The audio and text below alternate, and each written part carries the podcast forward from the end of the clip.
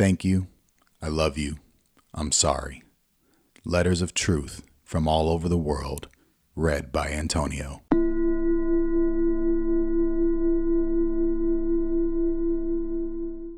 Dear number 77, this has been a letter I've wanted to write for a long time. There were always things I wanted to say to you, but could never find my voice or couldn't find the courage to stand up to you. Now, I suppose that wall has been broken down. I am so sorry. I am sorry I wasn't there for you. I'm sorry I wasn't your strength when you were crumbling inside, knowing that I promised to be. I vowed to always be there for you, and despite our separation and divorce, I still tried to keep that vow. I never wanted to make you feel alone, regardless of your vitriol and your addiction pushing everyone away. Day after day, I would wake to 20 plus unviewed texts from you, never knowing what to expect. You said you were diagnosed finally. Was that true? Were you medicated? Or self medicating again? Why did you stop?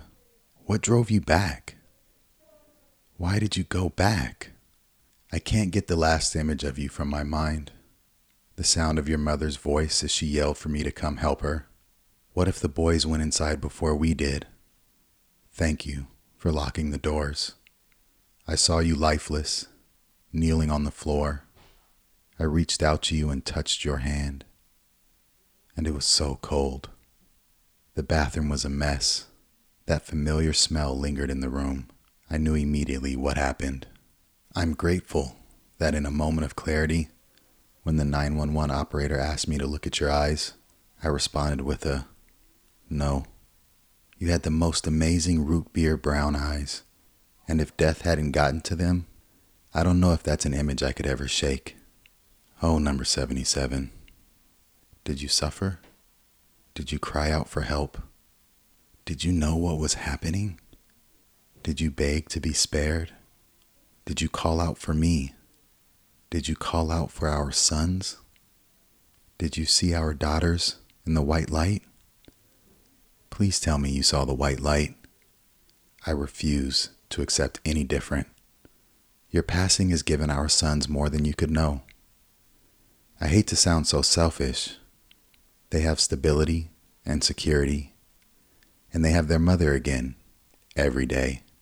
Maybe that was always your fate. Maybe you were never intended to be long for this world.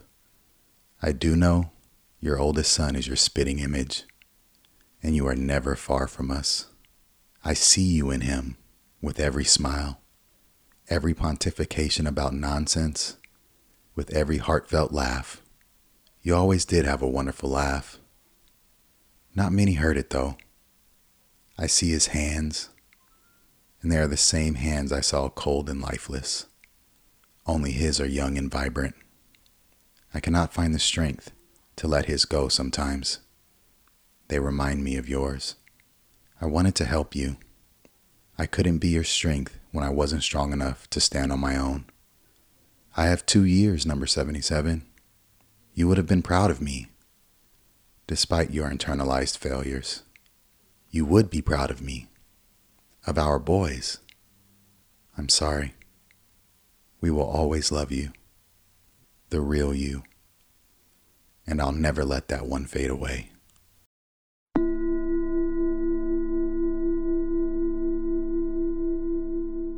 Thank you to all of the authors for sharing their letters of love. If you would like your letter read, send your submission to renbehavior at gmail.com. That's R E N B E H A V I O R at gmail.com. And as always, thanks for listening.